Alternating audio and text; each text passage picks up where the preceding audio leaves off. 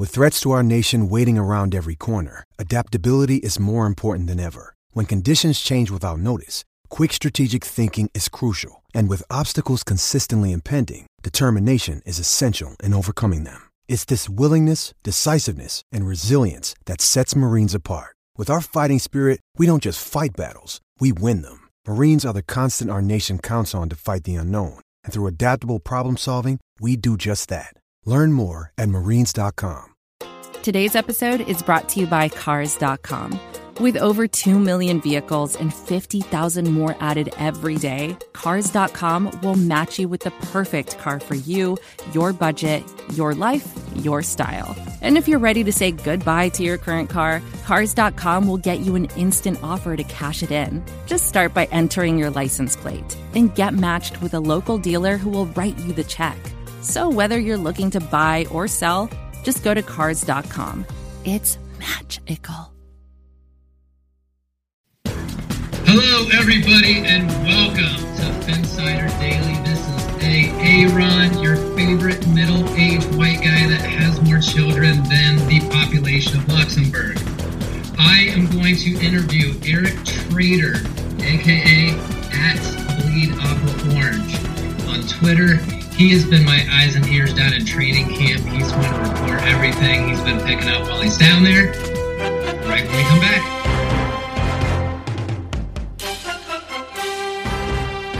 Welcome back to Phinsider Daily. This is your Friday edition. Can't wait to get started for the weekend.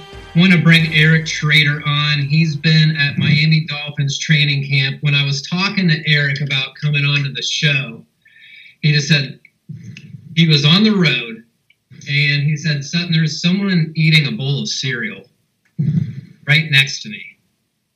And for some, I know Florida's really known for its bizarre stuff. Someone from Cleveland, it just seems made up.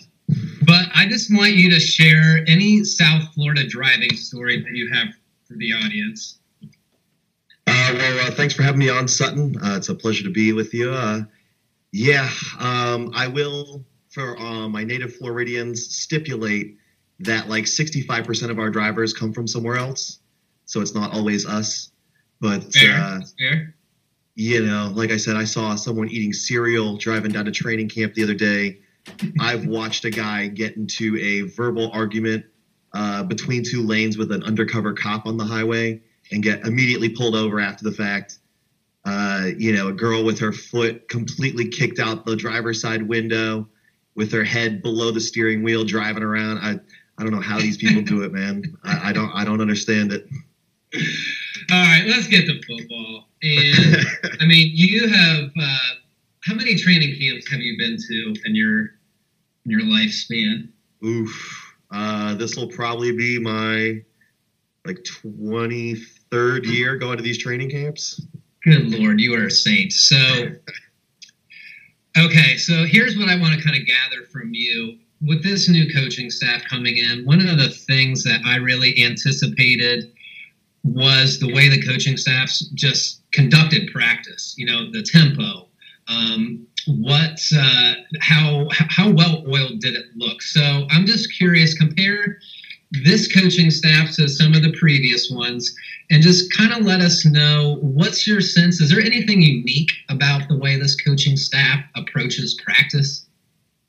Uh, you know, I will say that TNT wall, you know, kind of holding people accountable mid practice I think that's a good idea. You know, it kind of keeps people in that mindset of not wanting to run over there and have to, in this hot Florida sun, tap this wall and then run right back and have to go back to practicing.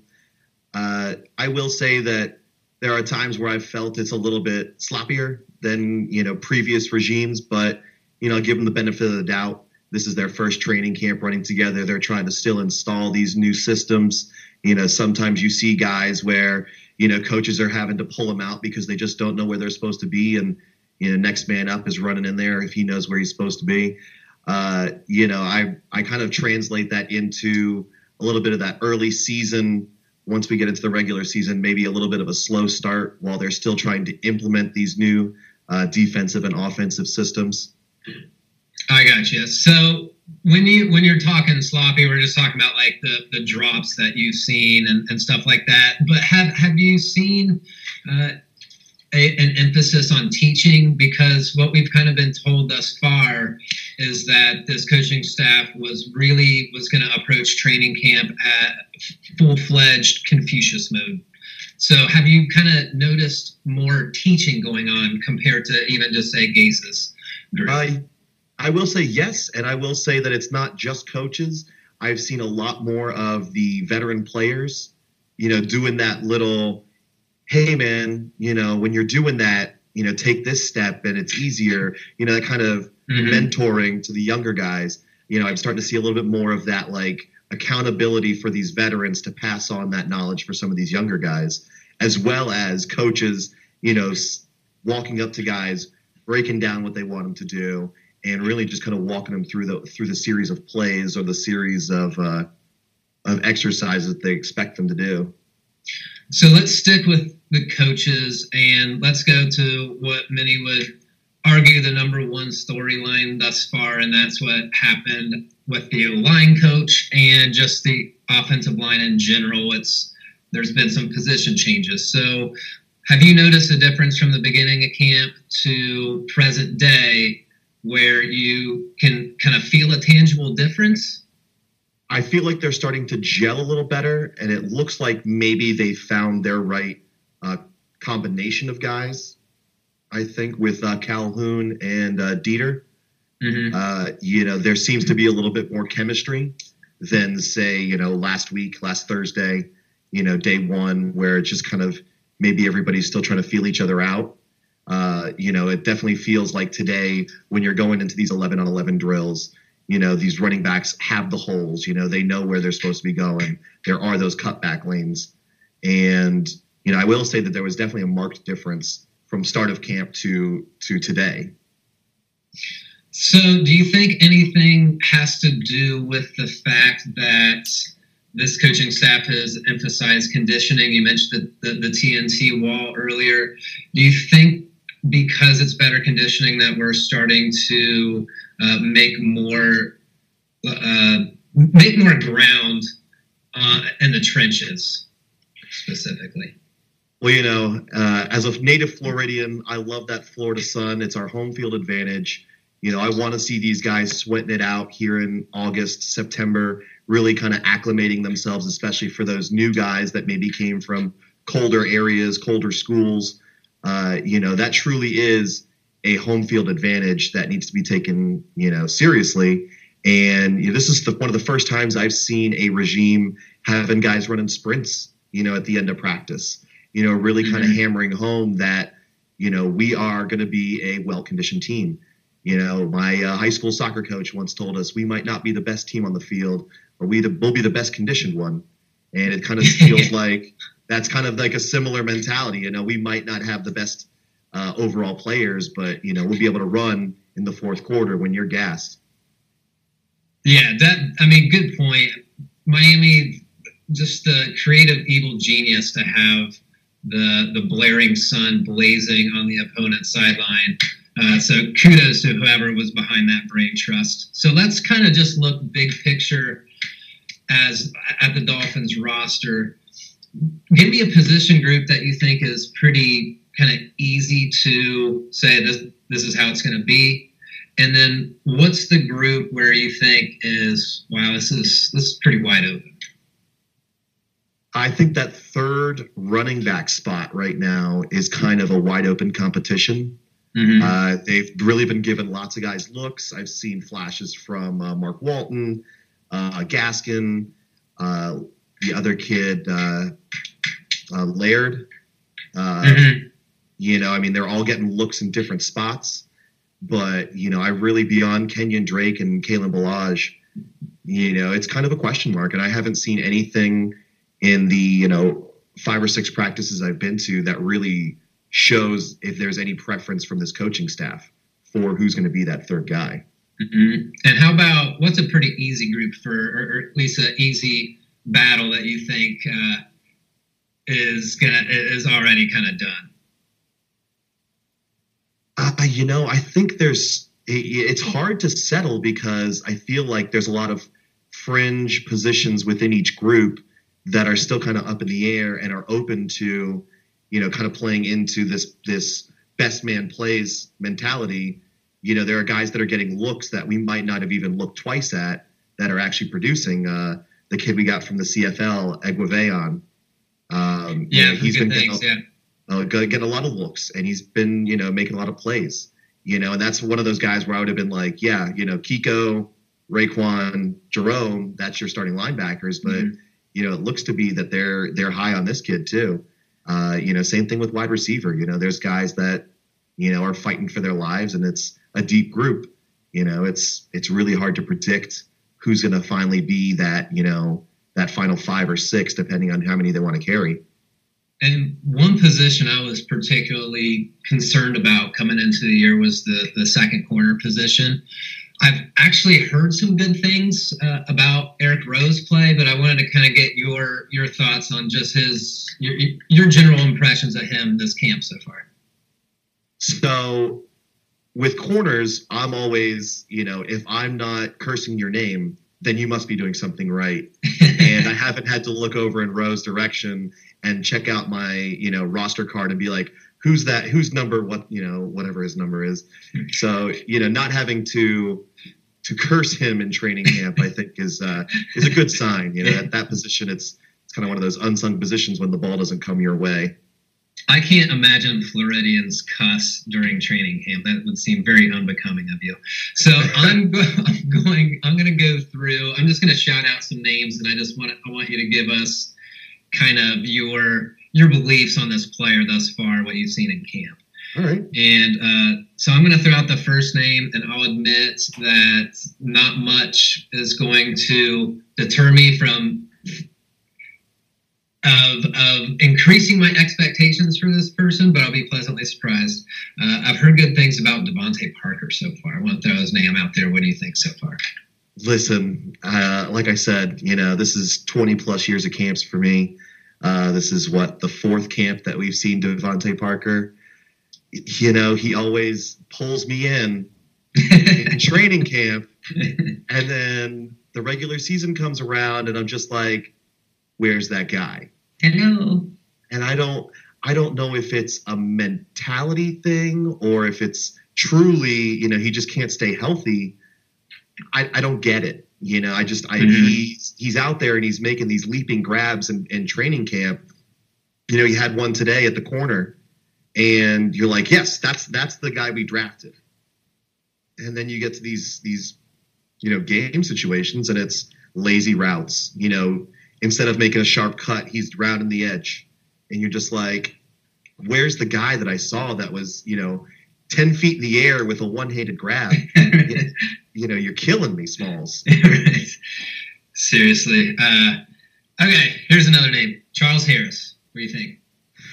God, uh, you mean Dion Jordan? uh, yeah, so I haven't heard much of his name in camp thus far. I don't know whether to take that as a good thing or a bad thing. So, what are your? Uh, it's it's it's man when you get when you get blocked out by Mike Gesicki you know, even if it's practice. I mean, what does that say? What does that say about you? No offense to Mike, you know, but we all know what his blocking ability is and we're realistic about it. And, you know, he just got blanked. And it's just, you know, you're three years in the NFL. I, I, I figured that a tight end shouldn't stand you up as a starting defensive end in the NFL. Yeah. So if we we take that at face value and that's the way that it's going to continue to be have you seen some players from a pass rush standpoint kind of emerge even to be in a in a position to take Charles Harris' job? Uh, you know, this has actually been one of my biggest question marks. This position group coming into camp. Mm-hmm. Uh, you know, so I've been kind of closely watching to see who can step up. Uh, it's you know it's so hard to it's so hard to know because there's all the would be sacks that are get pulled up and you know they let the quarterback throw. There's definitely been some guys that have gotten close. I think Tank Carradine has had a pretty solid training camp. Uh, mm-hmm. He looks he looks physically great. You know, I'm hoping that he kind of turns it turns it on here. Uh, you know, I know Jerome has been getting some looks and he's flashed. I just don't know how much you want to put him on the edge when you want his ball skills in that second level. You know, guarding those right. running backs, guarding those tight ends. So, can you ask him to consistently rush the passer? Um, you know, I think that we'll see Christian Wilkins out there. I think they'll give him his shot on the edge, especially if you want to say, you know, Vincent Taylor and Davon Godchaux are, mm-hmm. you know, run up the middle with you, and you can put maybe Carradine and Wilkins on the edges. But you know, we do, we also don't know what defense they want to run. You know, we're going to see the hybrid fronts. We're going to see the four threes, the thirty fours. So you know, it's going to be it's going to be interesting to see how they kind of I think I think what they'll end up doing is masking their deficiencies at that position as well as they can. Yeah, totally. Have you seen them just come out in a, in a, a wide variety of d- defensive formations, or has it been fairly cookie cutter? I I mean, they've come out, they've stacked the line, they've lined up linebackers on these, you know, on the outsides of the DNs. You know, it seems like they're trying to give their quarterbacks different looks, and it does seem like they're trying to maybe mix up some of their fronts but nothing that's been crazy exotic. Okay. Um, it seems like maybe it's a little bit more not um, not from a blitzing standpoint, but just getting linebackers up to the line of scrimmage and and either disguising what they're doing, either coming up to the line of scrimmage to then drop back, or so I, don't think they're going to give away too much in terms of the uh, crazy stunts and exotic blitzes, but it does seem like they are kind of programming their linebackers to get more comfortable playing at the line of scrimmage. Would you say that's accurate? I would definitely say that's accurate. Uh, there was actually a play today where the you know the linebackers you know pre-snap showed a blitz on one of Josh Rosen's reps, and you know he actually took too long getting the play going. He got to delay a game, but it was nice to see that you know the defense didn't just line up with linebackers on the line. You know they they made that adjustment and showed a different front. You know, kind of as the snap count was going to confuse him, and it did. You know, I mean, it was pretty clear that you know he wasn't you know sure of what he was seeing, and it caused the penalty. And I like seeing things like that. I think that's something that Matt Burke maybe was a little bit too shy to do.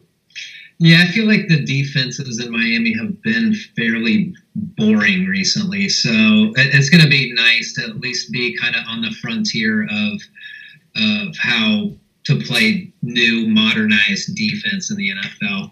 Let's go back. Let's go. Yeah, go ahead. I was going to say it's a little sad that the best defense we had was probably about the Wildcat season 2008.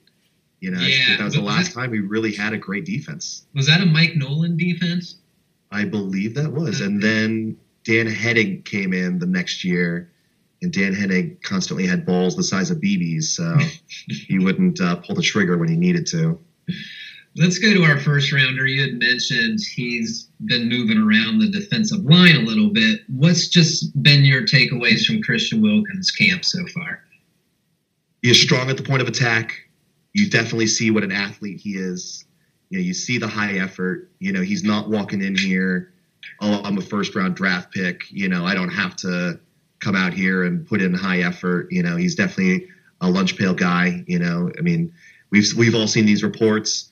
You know, he's driving his girlfriend's car. He's not. He doesn't spend money. You know, he seems like a very uh, reserved, quiet guy. So it seems like he's very focused on his job and and being the best he can be. And you know, he comes from a championship program, so he knows what it takes to win and you know you definitely see that level of effort from him.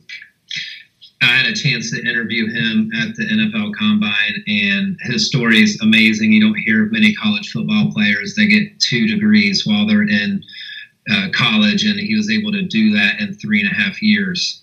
Mm-hmm. So, just an, an incredibly focused young man. I think we we struck gold there.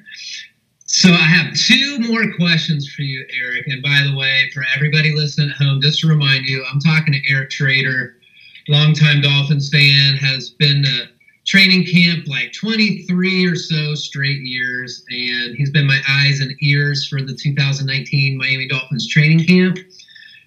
Erick, give us an under the radar player that maybe not anybody's talking very much about that you think has a real chance sticking on this team. Uh, you know, one guy that I really like, and I know that I've seen a little bit of chatter about him, but uh, you know, uh, Jones Smith, the left tackle who's been running with the second team. I mean, you want to talk about the little things you look for on a guy that's trying to fight for a roster spot. Hustle, you know, just high effort, always, you know, first in the group, always close to the coaches. You know, that's that's the kind of guy that I see that puts in the the day-to-day effort that impresses coaches more than the high the high effort flashy plays. Erick, I'm not gonna pin you down and ask you for a win loss record or anything. I think that's a boring conversation anyway. Oh, please don't. Um, it's just it's just not that's just not me. Anyway, I, I do want to gather though, what are your expectations for this team in 2019? In 2019, I very much see this team gaining the familiarity with the system so that with all the draft picks they have in 2020, they can bring in these new guys and basically plug them into the system that's already, you know, kind of self sufficient. Everybody knows what they're doing, so you just kind of bring in these new guys and the veterans bring them up to speed. And, you know, I I know some people are saying Flores is playing to win, and I, you know, I get it. You know, every coach wants to win, but you know, I think that the the lack of depth at some of the most important positions on both lines you know, is just going to end up being an Achilles heel for us. You know, I don't think that we'll be able to consistently rush the passer. I don't know how well we'll be able to consistently run the football. And that's fine as long as we're working towards something. Yeah, and you know, injuries are the ultimate grim reaper for any NFL team. So it's going to be a roll of the dice this year, like it is any other NFL season. Erick, thank you so much for spending some time with me tonight watch out for anybody eating frosted flakes next to you and get to training camp safely and uh, keep reporting stuff to me. I appreciate it. All right. Thanks, Sutton. All right. Hey, everybody, stop what you're doing. Follow this man, Erick Trader. He's at Bleed Aqua Orange at Twitter. And uh, have a good weekend, everybody. Be safe. Phinsider Radio, part of the Phinsider.com and the SB Nation Network. Miami has the Dolphins, the greatest football team. We take the ball from goal to goal like no one's ever seen. We're in the air, we're on the ground, we're always in control. And when you say Miami, you're talking Super Bowl, cause we're the Miami Dolphins. Miami